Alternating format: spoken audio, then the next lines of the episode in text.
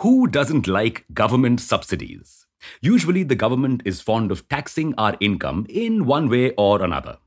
But sometimes they also aid some citizens and industries by giving them subsidies or discounts. And who would have a problem with lapping up these benefits? The answer is Elon Musk. Yes, the techno king of Tesla recently said in an interview with the Wall Street Journal that the government should cancel all subsidies. What's even more interesting is that Tesla is a huge beneficiary of these subsidies. So, why is it putting its own foot to the axe? Hi, this is Revolution Read On, a daily podcast where we break down one story from the world of business and finance. Here's your story for today.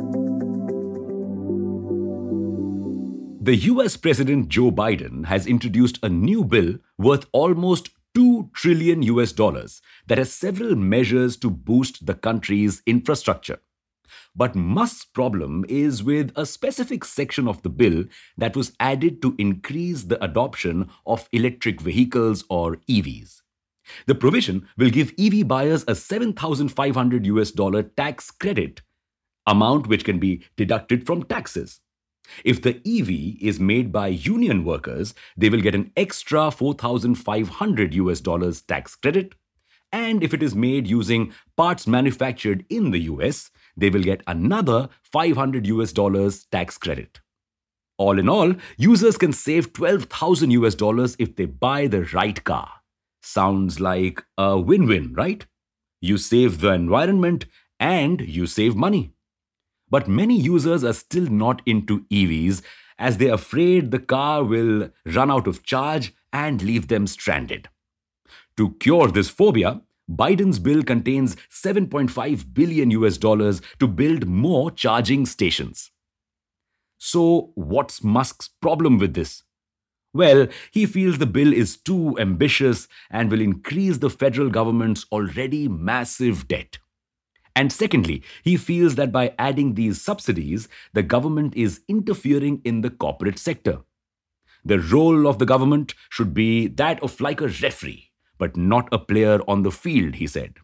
He feels the government should, quote unquote, get out of the way and not impede progress. But you know what's strange? Much of Tesla's current success has come from government subsidies. You see, in the last few years, many countries have been trying to boost EV production and adoption to reduce emissions. And for this, they have introduced several subsidies and incentives. In the US, Tesla got an easy loan from the Energy Department in 2010. It also received 1.3 billion US dollars from Nevada to build a battery factory and millions of dollars in regulatory credits from states like California. In just the first quarter of 2021, Tesla got 518 million US dollars in regulatory credits, which it can sell for a 100% profit. In fact, until June 2021, Tesla hadn't managed to make a profit without the help of these regulatory credits. The government also gave consumers 7,500 US dollars in tax credits, which made the expensive Teslas a little more affordable for customers. Tesla enjoyed this benefit till 2018, but after that year, it had sold more than 2 lakh vehicles, and so the tax credit was no longer applicable.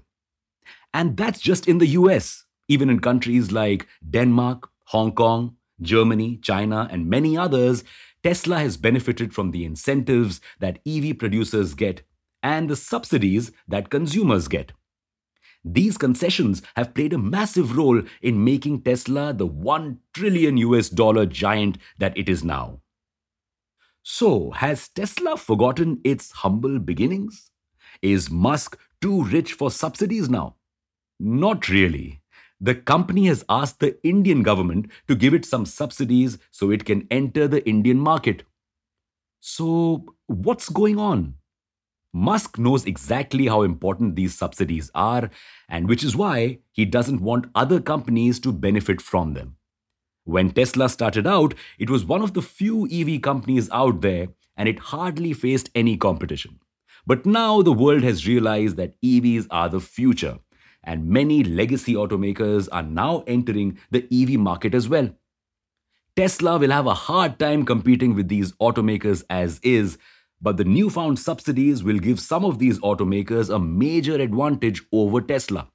You see, some of these companies like General Motors, Ford, and Chrysler are unionized. This means buying a car from these companies will get users a bigger discount and additional 4500 US dollars tax credits. Plus, some of these companies also use more US made products than Tesla, which means another additional discount. This, along with the fact that GM and Ford are already household names for years now, may turn the tide in their favor.